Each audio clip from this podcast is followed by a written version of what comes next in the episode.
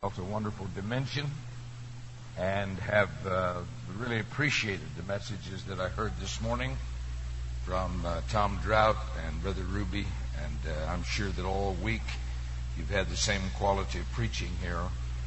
And as long as men preach like that, yeah, our future is secure.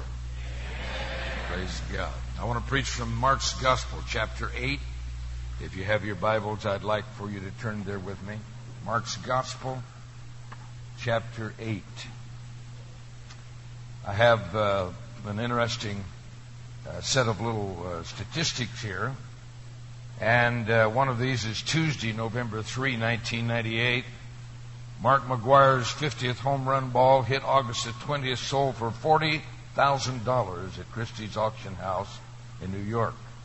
$40,000 for baseball. Marilyn Monroe, 1028.99. Marilyn Monroe Mania Grip Midtown last night is the bomb, bombshell's famed Happy Birthday, Mr. President dress sold for an eye-popping 1.15 million at a star-studded blockbuster auction. 1.15 million for a dress. 330.99. Los Angeles, O.J. Simpson's Heisman Trophy was sold for $230,000 to a phone bidder last night. 1125.97. The Ganzes, who ran a costume jewelry business, began their collection 1941 with a single $7,000 painting, Picasso's The Dream, painted in 1932. The work was on the block for $30 million, the single most expensive piece offered in years. It's almost unbelievable that we're reading those statistics, but you see, it seems that no price is too great to pay for the things that we value. And having read that tonight, there is a statement in the Bible that lets us know that there is an infinite price that God puts upon souls. It cannot actually be valued in human terms. And this is one of the scriptures that we have before us. But I'm afraid this evening that our lifestyle, and I wonder many times if we're genuinely acting in the light that we believe that fact that souls are beyond price. Mark's Gospel, chapter 8, beginning with verse 34. Jesus says, when he, Jesus had called the people to himself, with his disciples also, he said to them, Whoever uh, desires to come after me, let him deny himself and take up his cross and follow me. For whoever desires to save his life will lose it, but whoever loses his life for my sake and the gospel's will save it. For what will it profit a man if he gains the whole world and loses his own soul? Or what will a man give in exchange for his soul? For whoever is ashamed of me and my words in this adulterous and sinful generation, of him the Son of Man also will be ashamed when he comes in the glory of his Father with his holy angels. I want to preach to you tonight on the price. First of all, as I begin to ponder this, I want to consider with you for a few minutes the value of a soul. We seldom ever contemplate the value of a soul. How are you going to contem- uh, uh, contemplate? How are you going to calculate the value of a soul? If tonight someone is killed in a wrongful death suit, uh, there's a uh, uh, there's a uh, an accident or some kind of an event transpires, and someone is life is taken from them, and their family or their relatives or their wife begins to sue, and uh, they sue in a wrongful death suit, uh, the lawyers will calculate uh, the earnings of that person over a lifetime and project that, uh, and they'll make that a part of their suit, uh, uh, valued upon the lifetime earnings of that person over the period of a lifetime. That becomes the price that is put upon that life in a wrongful death suit. What about an individual tonight?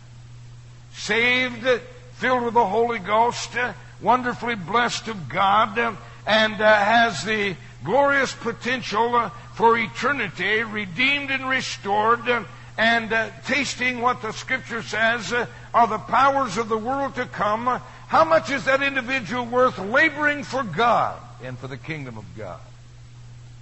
Something to contemplate, isn't it? But here, uh, as we look at this, we have uh, God as creator.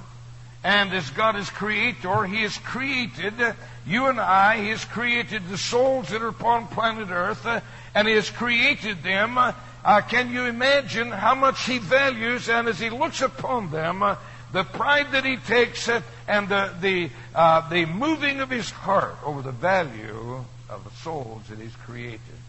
If you tonight paint a painting, you are naturally filled with appreciation for the work of your own hands. If you build a building, if you carve a carving, if you uh, do any of these things, you have a natural appreciation and you place value upon that. Some of you have uh, in your uh, archives the uh, certificate from the first grade when you graduated because you value that.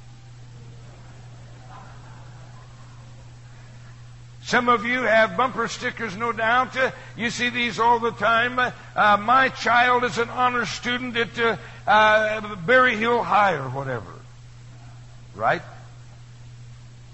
Nebuchadnezzar walked on the walls of Babylon, and uh, uh, some 24 chariots could race abreast on that chariot wall. This is the city that he'd built. He looked over this, and in, in pride, he valued this. And he said, Look at this great city which I've built.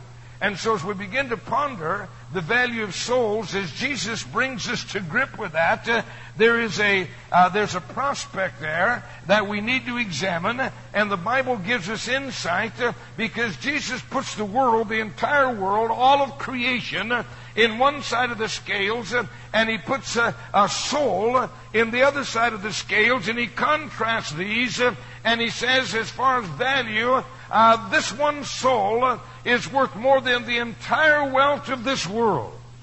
And in verse 36, he says these words uh, For what shall it profit a man if he gains the whole world and he loses uh, his own soul? Some years ago, uh, we were in the Egyptian Museum in Cairo, Egypt. We went into the Egyptian Museum, and there were the uh, some of the uh, on display the wealth of the pharaohs, uh, their furniture. They were so wealthy that their very furniture was made out of gold. when they buried them, they didn't just bury them in one coffin, but they were uh, several sarcophagi that were made out of solid gold, uh, totally beyond price or measure. Uh, and as we begin to think about that, the wealth of this world is considerable uh, couple, three years ago, I read about Bill Gates. And uh, Bill Gates, I think that year made uh, some uh, $38 billion. That's, that's more than I made last year. Somebody just told me the other day that in a fluctuation of the stock market, in one day he made 4 billion. When we begin to think of this, the world is filled with wealth, uh, but I want to tell you that Jesus says uh, that all the wealth of Bill Gates, uh, all the wealth of the pharaohs, all the wealth of this world, when it's put in the scales uh, compared to one precious soul, is as nothing. Get some insight from the Bible when we read the scriptures about the blood of Jesus Christ. 1 Peter 1 18 and 19, knowing that you were not redeemed with corruptible things such as silver or gold from your aimless conduct received by tradition from your fathers, but with the precious blood of Christ as of a lamb without blemish and without spot. That word precious uh, is a word that represents something that is beyond measure. And so if the precious blood of Jesus Christ uh, was shed for your soul, this means that soul has infinite worth in the presence of God. An ancient story of Abraham. Abraham goes against the five kings of Chedorlaomer. He uh, defeats them by the power of God with 318 servants trained in his own home.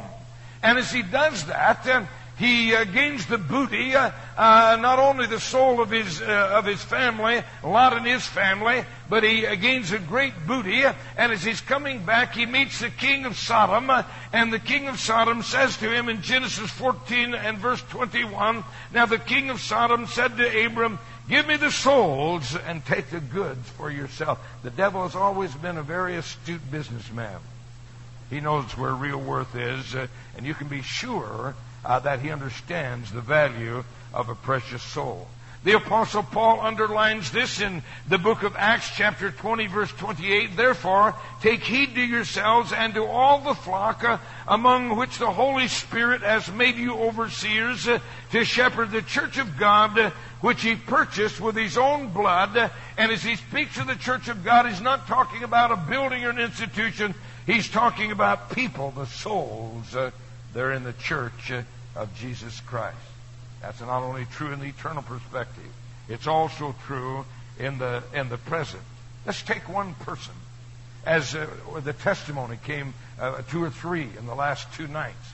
One person saved from sin, filled with the Holy Ghost, uh, uh, begin to be turned on uh, are taken out immediately to begin to witness and win souls, uh, and uh, they become a disciple, uh, and then they go out and plant a church and begin to win souls for heaven. How can you calculate the value of that one person's life?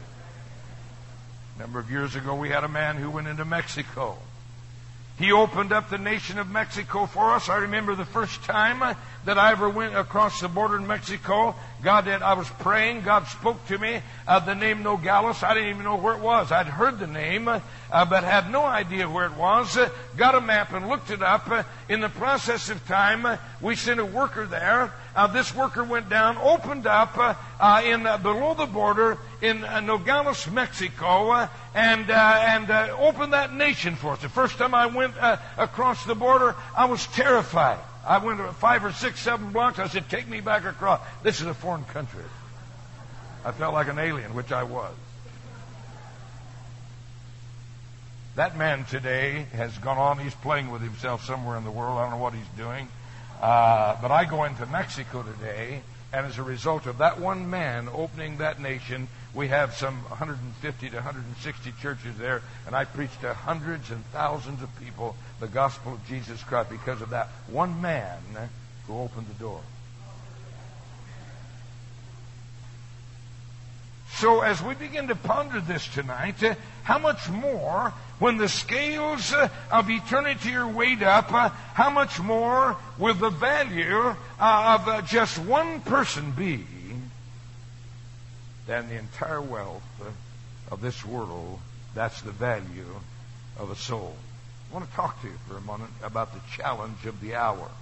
Now, we've uh, uh, had some testimonies tonight about crosses uh, uh on uh, floats and uh, bearing the crosses. There's a, there's a man that, and this is very valid, and, and we do this. there's a man named Arthur Blessitt. he has been made famous because he goes across uh, uh, nations and uh, across this nation, uh, and uh, he carries a huge uh, wooden cross and drags it across the country. Um, and and this is valid. and while this has some value, there may be some discomfort, but that's not bearing the cross. That's no big deal. We put men on parades sometimes, winter parades, and and they're scantily clad and it's winter weather and they, uh, they're tortured on the, but that's, that's no big deal. Here in this uh, passage, uh, we get a true insight to what cross bearing is, uh, and cross bearing, under one word, is self denial. When Jesus said, uh, uh, I want you to bear your cross. Uh, and he speaks of cross bearing. Uh, it's not taking a wooden cross. It's not being on a cross on a float. it's denying yourself. Now, pay attention carefully to what I'm saying. He says, Come after me and deny himself.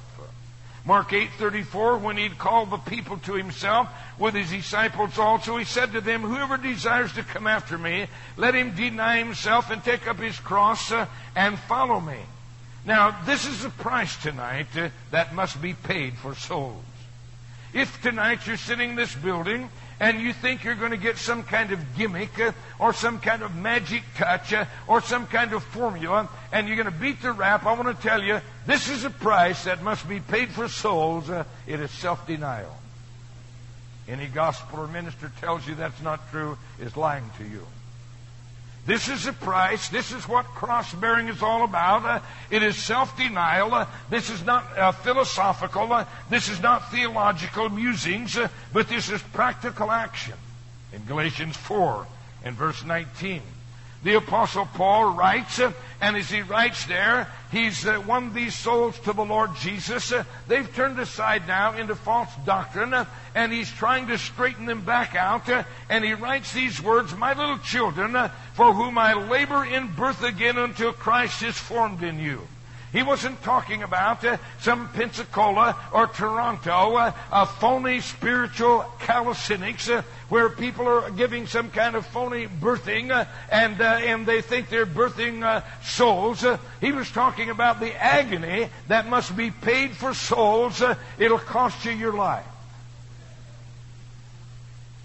The Bible spells this out in Galatians 5:24. Those who Christ have crucified the flesh with its passions uh, and its desires. Now, what does that mean tonight? They that are Christ uh, have crucified the flesh with its passions uh, and its lusts. Uh, Jesus said, Whoever desires to come after me, he must uh, take up his cross uh, and follow me. This is self denial. this is not philosophical. this is not some kind of theological musings. this plays out in practical life in self denial. This will involve the normal pursuits uh, of life. Uh, this will begin to make incursions uh, into your time, into your self interest, uh, into your recreational time, and into your home life, and it begins to make its impact and begins to make its claim. Jesus tells a story, Luke 10. There is a man, and this man goes down to Jericho. While he's on his way, he meets up with thieves who rob him, beat him, uh, uh, strip him naked, leave him half dead in the road. He's disabled, and they go on their way, and here's this desperate man that's laying there. Along comes the pastor. He sees him laying there. He won't uh, even come and take time because he's got busy stuff to do. He's a pastor. He's a priest. Okay? Sees this, he will not allow himself to be moved with compassion. He sees that there is a desperate need, uh, but actually doesn't want to defile himself with the riffraff of life. It's too bad uh, that people are laying in the gutter, uh, bleeding and half dead, but he doesn't have time to waste with them. He's got busy religious stuff to do. He goes his way, and along comes the uh, concert director, the youth pastor. He's the Levite. He sees him laying there. He goes over, takes a look at him, uh, and uh, sees he's in that condition. Uh, he's moved a little bit, but he can't take time out. He's got busy things to do. He goes his way. Jesus said, Then there comes a, along this ethnic. That's what a Samaritan was, you know. He was an ethnic. He was the mixed people. They weren't even considered in Bible days to be worth uh, anything but to feed the flames of hell. This is why Jesus used that, uh, uh, because he wanted to paint this picture in vivid color to show that many times it's the despised people uh, of this uh, of this world that will do the work of God. He sees this desperate soul He's moved with natural human compassion, which any human being ought to be. He goes, uh, binds up his wounds, uh, pours in oil and wine, uh, puts him on his donkey, takes him to the nearest uh, inn, and uh, says, uh, Take care of this fellow till he recovers. here's some money. feed him, take care of him. And when I come again, if I owe you more, I'm going to give you more of that. and I'm going to take care of this. he allowed himself to be moved with compassion for human need. See, if you're going to uh, win souls, if you're going to build a church, uh, if you're going to be a pastor, if you're going to be a real Christian, you're going to have to allow yourself to be moved with compassion. You're going to have to enter into this arena. It's going to take your time. That's what it means uh, to bear the cross. It's self denial. Take your time, it'll take your money, it'll take your attention. Here's this Samaritan, this despised ethnic, uh, and but here his self-giving uh, ministers. Uh, and when Jesus is finished uh, talking about this man who caused his flesh uh, to suffer to help another human being along the pathway of life, he said to this man, uh, to these people, "Who is my neighbor?" Now tonight, as you're sitting in this building, if you think you're going to build a church uh, and not uh, uh, allow yourself to be drawn out uh, to become mixed and mingled with uh, and drawn in to the helping of humanity, you're dead wrong because that's what bearing the cross is all about. It's self denial. Many people would love to be a pastor of a church as long as they just don't have to mess with people. What was Peanuts? He says, The world uh, I love the world, but it's the people that I hate. Now, we're talking tonight about something uh, that gets down into uh, the normal pursuits of your life and that will disturb uh, and make claims upon your time.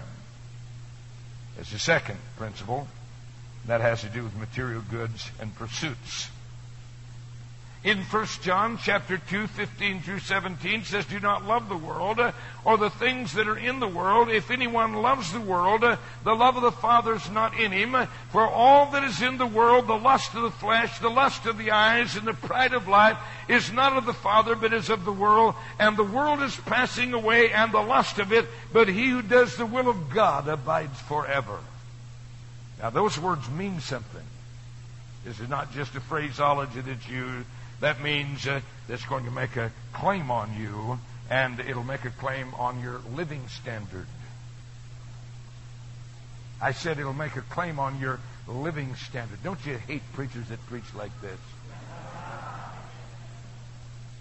This may mean Pastor, that you're going to have to live on a reduced income. This might mean that you're going to have to work part time so that you can uh, develop yourself into your ministry.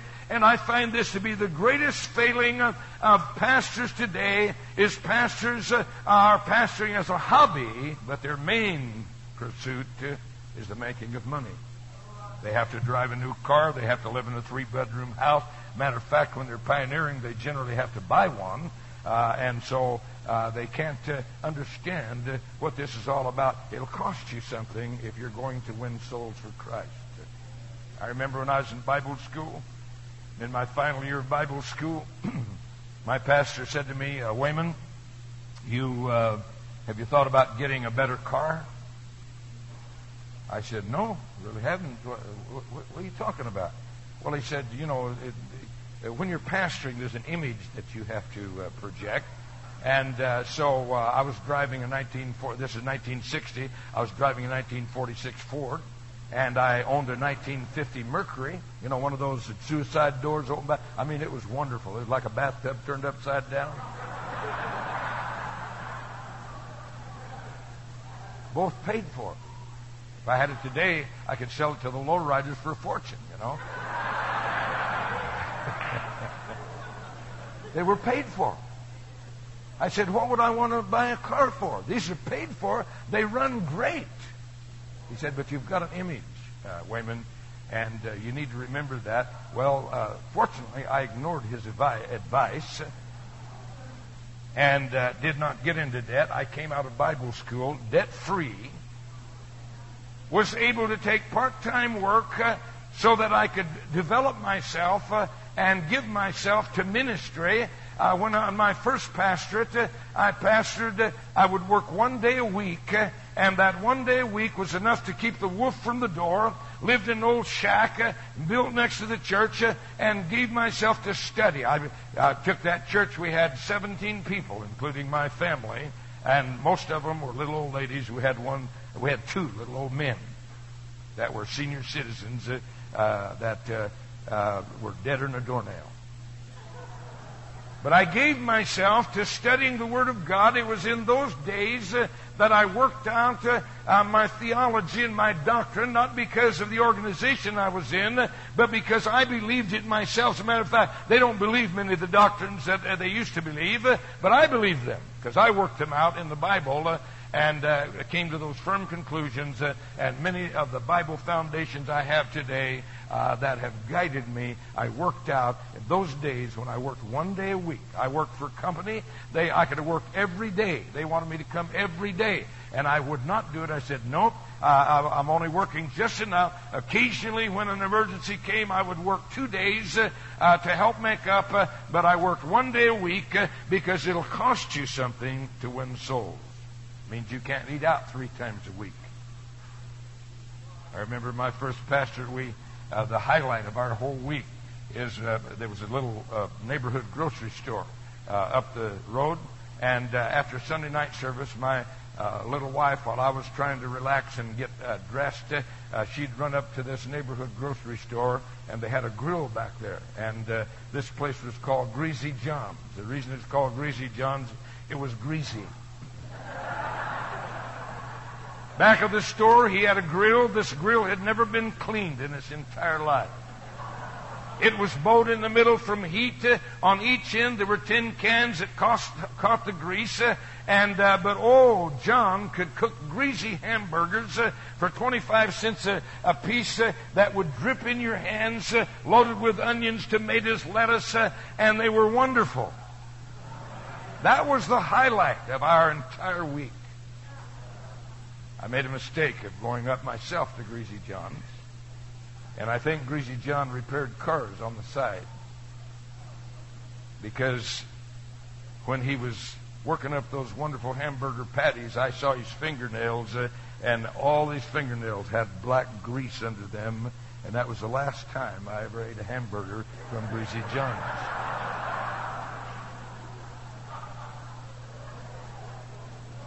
I pastored in Eugene, Oregon, we took a church that no one else would take there years ago, and uh, that was about the time that Taco Bell came online. They were trying to get customers, and they advertised tacos on Sunday, 15 cents a piece. Wow, man, that was Fat City. After after church, we'd take our little brood, our five kids up there, and I tell you, uh, we could dine royally, and that was our eating out.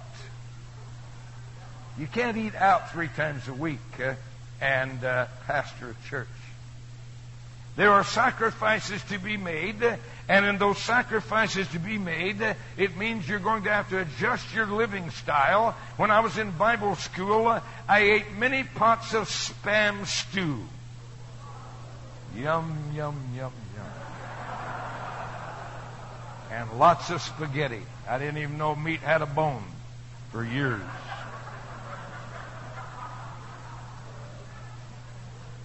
The question is tonight uh, is that my ambition was I had a trade. I could have made good money any place I ever lived uh, after I got out of the military. But my, uh, my ambition was uh, to preach the gospel of Jesus Christ. And my priority and my focus was on preaching the gospel. and I paid that price. and I'm asking you tonight, what price will you pay for souls? Because that's the issue that confronts you tonight. Most anyone in America that wants to work is working and making money tonight. But the issue is, what do you want to do? Do you want to make money or do you want to win souls? If you want to win souls, uh, it's automatically going to adjust your living style. It's going to cut into that. And the, pri- uh, the question I'm asking you, what price will you pay for a precious soul? Here's the apostle Paul. He paid the price. 1 Corinthians 9:27, but I discipline my body and bring it into subjection lest when I preach to others uh, I myself uh, might become disqualified. So here he lays it out, uh, and he says it's going to cost you something. Uh, if you're going to be a soul winner, you're going to build a church for Christ. Uh, it's going to cost you something. I want to talk to you for a moment about the cost of going. Now, there are vivid memories uh, uh, and images uh, that are in the Bible that Jesus lays down for us. He lays these out in the image of the tower builder, and uh, he talks about the tower builder in Luke chapter 14 and verse 28. For which of you, intending to build a tower, does not sit down first uh, and count the cost whether he has enough to finish it? He says, here is the imagery, and this imagery is a man that comes out of everyday life. Uh, a man would be a fool to sit down and start to build a tower and not figure it's going to cost him something to build that. He carries that on to the warrior. Brother uh, Ruby preached ably about the warrior this morning. And in the 31st verse, he says, Or what king going to make war against another king does not sit down first and consider whether he's able with 10,000 to meet him who comes against him with 20,000? What Jesus was saying is, you're going to have to count the cost. And he was saying to them, this will cost you something. He did not uh, fool his disciples and make them think this is going to be some uh, uh, walk in the roses. He said before they went out, this can cost you something. And he lays these images out. He told them about the risk. Uh, he told them about the cost. Uh, he told them about the labor because the cost of going this uh, evening is total commitment. Whoever will save his life will lose it. Here's a paradox. Jesus said, You want to save your life, uh, and uh, what he's talking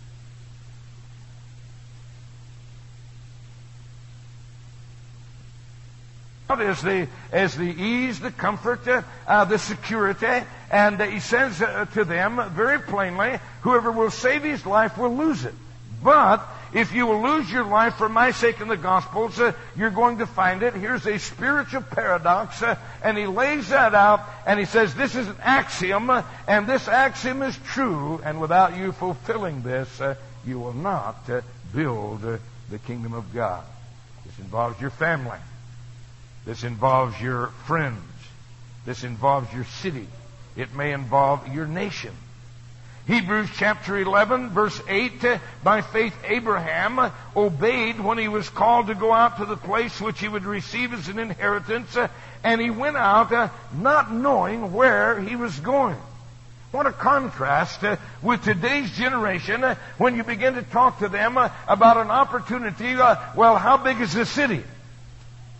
Well, how much does it, does it pay? Is it hot? Is it cold? Uh, what kind of people are in that? Uh, all these questions uh, are coming, uh, and until uh, uh, this fits into our preference, our personal preference, we're not willing to sacrifice, and we're not willing to go and say, Pastor, whatever whatever the the cost is going to be, I don't care what the cost is. Tell me, give me an opportunity, and I'll go to fulfill it. Are you still with me tonight? Whoever will lose his life for my sake in the gospel will find it. Here's Abraham. He's in present day Iraq uh, near the city of Baghdad, uh, which was Ur of the Chaldees. Uh, and God speaks to him and says, I want you to leave your home. I want you to uproot your family. I want you to go into a land that I'll show you. And the Bible says he left and went not knowing where he was going. Now that's the kingdom of God. That's what God's about. By faith, he dwelt in the land of promises in a foreign country, dwelling in tents with Isaac and Jacob, the heirs with him of the same promise, for he waited for the city which has foundations, whose builder and maker is God. Jesus puts this in kingdom truth. Uh, he says there's a man, uh, he's working in a field that doesn't belong to him. He's a hired hand. Uh, he's plowing, and as he's plowing, suddenly his plow hits something.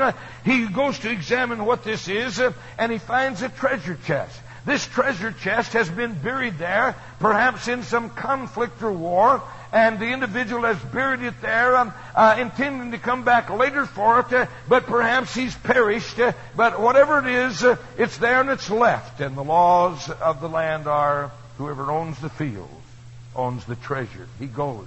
He sells everything that he has. He liquidates totally and makes that field his. Uh, and by law, as the field is his, uh, now the treasure that is there. And he says, this is the way the kingdom of God is. When you begin to discover how valuable this is, uh, when you begin to treasure souls uh, like I treasure souls, uh, you will go liquidate everything that you have and you give yourself totally to the kingdom of God because it's a treasure beyond description. He uses this imagery in a man who is a dealer in precious gems. And one day, as he's dealing uh, and uh, he's shuffling these back and forth, uh, he sees one pearl and he understands the value of that. He sees this value is of tremendous value. It's absolutely perfect. It's one pearl of great price. He uh, uh, uh, then uh, goes and liquidates all that he has, uh, sells everything that he has, uh, and he makes that one pearl of great price his because he understands the value of what he has in his hands. Jesus said, This is like the kingdom of God. Very interesting today. We see young people many times they're willing to go. I don't know how, how many of you realize what a tremendous treasure you're sitting in tonight. Look, look around you. I'd, I'd say the average age in this place is 30, 30 years old. What fantastic potential. Would to God I was 30 years old and knew what I knew today.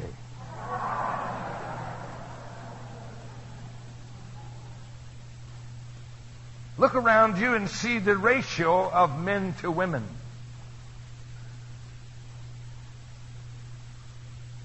Very, very rare church world. That's no accident. That is because of what we are. When I was a young pastor, 1963, I was offered a church in Courtenay, British Columbia, Vancouver Island, Canada. I bundled up my four children. We went on our journey. I had a 1955 car, eight years old. I've moved up in the world now. It's a little older model. Took those four children. There was no mother church that stood back and said, uh, uh, just uh, uh send your budget in and we'll help you. There was no mother church. It was us and God. I arrived in Courtenay, Vancouver Island, British Columbia, Canada with four children. Everything we owned, we hauled in a four by six by eight trailer. We immigrated. We landed, and they called us uh, landed immigrants in a strange country. To a church that had been destroyed by a moral problem, with a pastor still living in that city and working at a job and living with his squeeze worst of all conditions to go into. Took four children into that. I arrived with $35 in my pocket. Hey, Pastor, weren't you, weren't you concerned about, I never gave it a thought. I was filled with faith and confidence that God would take care of me because I felt that's what God wanted me to do. And he did. And I survived. And I'm here tonight to tell you about it.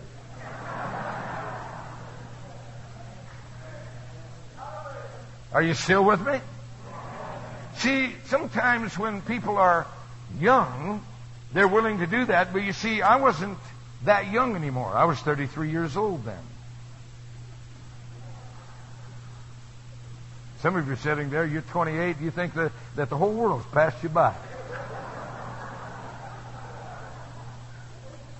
Sometimes when you get a little older, you begin to get very cautious.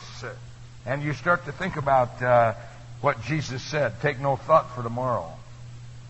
What shall we put on? What shall we eat? We forget that we have a Heavenly Father. And the Heavenly Father that's taken care of us so far certainly is able to see us through to the end. Can you say amen? If God would release me tonight from my responsibilities, I, I, He won't. I've tried several times to get Him to. He won't. Uh, the reason is uh, that if I did, uh, uh, groups of people would be off playing by them uh, with themselves in a corner in six months, uh, and so I have to say I would resign today, and I would go pioneer in a city and do something for God fresh, because God is a God on the throne, and He'll take care of me. I have a clipping concerning William Carey. Bear with me for a moment. William Carey was a fantastic missionary to India. And he says if there ever was a person who exemplified the missionary spirit, it was William Carey. William Carey spent 41 years in India, a place where the average life expectancy of a foreigner at that time was six months. He lost children, wives, and friends in the process, but he still kept marching forward. William's wife started to lose her mind. She threatened William with a knife, And for the next 12 years, William's wife would be locked up in an adjoining room while William spent countless hours translating the Bible into India's native language and dialect. You say, well, that was just, you see, there was no telephone then that William could come home, uh, call home to uh, to uh, England and say, Pastor Mitchell, uh, would you wire us a ticket? We've got to get out of here. He went to India with God. He had not the support mechanisms that are so dependent today. Carey's wife proves that what happens when there's a lack of preparation in a person's heart, she left her heart in England. When she got to India, she constantly complained about how things were too inhumane, uh, and the devil will always exploit a person that is not sold out to the call. A divided heart will eventually lead to a person uh, uh, to quit. It's like a runner who starts to entertain the thought of stopping because he feels he can't go on. The more he entertains it, the more likely it is he will quit. In a sense, Mrs. Carey was like Lot's wife who looked back. Carey never wrote home to England. He outlived two wives and was married three times. He commented uh, towards the end of his life that if he was to go back to England, he'd have to establish new friendships because all of his friends uh, from England had died. Now that's what the gospel of Jesus Christ is all about. Proverbs 11 and verse 30 says, The fruit of the righteous is a tree of life, and he that wins souls is wise. Why is he wise? Because of the infinite value of a precious soul. The book of Daniel 12:3 says those who are wise shall shine like the brightness of the firmament and those who turn many to righteousness like the stars forever and ever. And so here we have the clear presentation.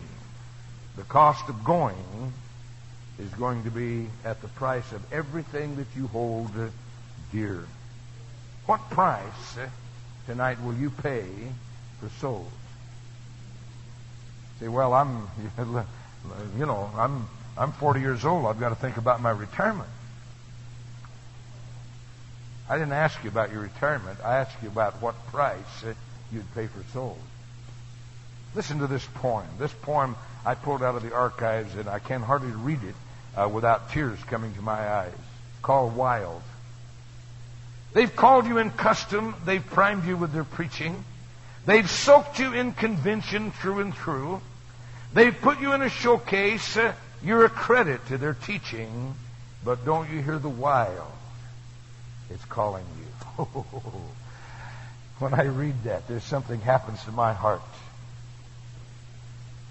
It's the adventure for God. Hallelujah. Don't you hear the wild is calling you? That's the uncharted pathway of God's adventure. Who knows what God will do with a man or a woman that'll dare to venture out and believe God? Oh, but Pastor, uh, what kinds of climate they have there? Uh, but Pastor, does it rain? Pastor, does the sun shine? Uh, uh, what kind of people? What does that have to do with anything? Don't you hear the wild? It's calling you.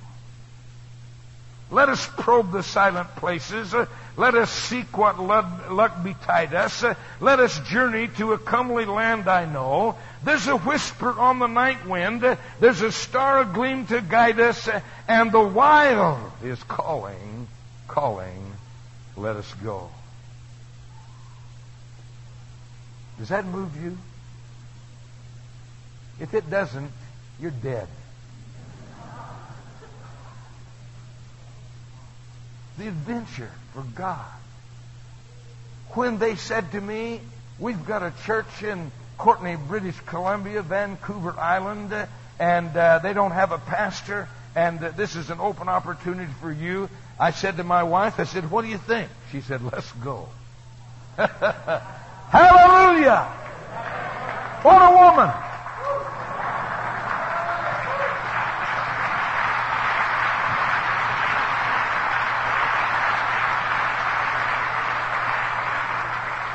Kids, no supporting church, no mother church to call on, just us and God.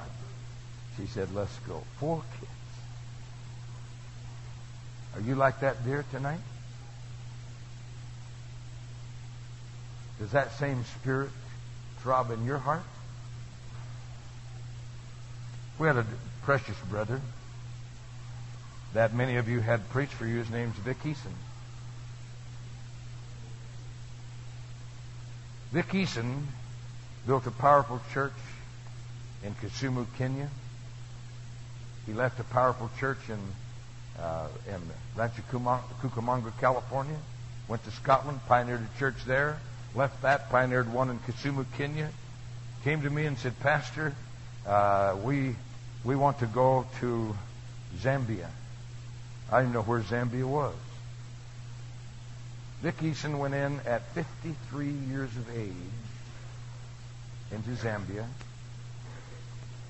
On the trip in, he'd forgotten his Bible, went into a bookstore to try to buy a Bible, met a man, John Shisha, began to talk to him. This man began to open to him the connections that he needed. He's a pastor for us there today. Vic Eason opened up Zambia where you have several Northwest missionaries laboring today, can I say, gloriously, fruitfully. One year, 500 people. One of the missionaries was complaining, Larry Miller was complaining to Joe Campbell, and he was belly aching about the conditions and all this. And Joe told him, said, Larry, we can bring you back and you can pastor the 30 people you're pastoring before you left. No, no, no, no, no. no, no. Larry only runs about uh, a thousand, eleven hundred now. Vic Eason was the man that opened that country. When we send a missionary into that country, they have a visa as a resident when they walk through customs. We get all their furniture in, we get tents in from South Africa, no customs paid on it. All that was opened by Vic. When they get to a city, all they do is go in and say, I'm here to plant a church for Jesus Christ, uh, for the potter's house, uh, and uh, I need a piece of property. And they're giving us prime property uh, in every city that we go into, uh, and they're building powerful, powerful, powerful churches. That was started by Vic Eason at age 53. Chuck and Arlene Hanson went in. They were one of the couples that pioneered in Kitwe, Zambia. Chuck Hanson went into Zambia at age 63.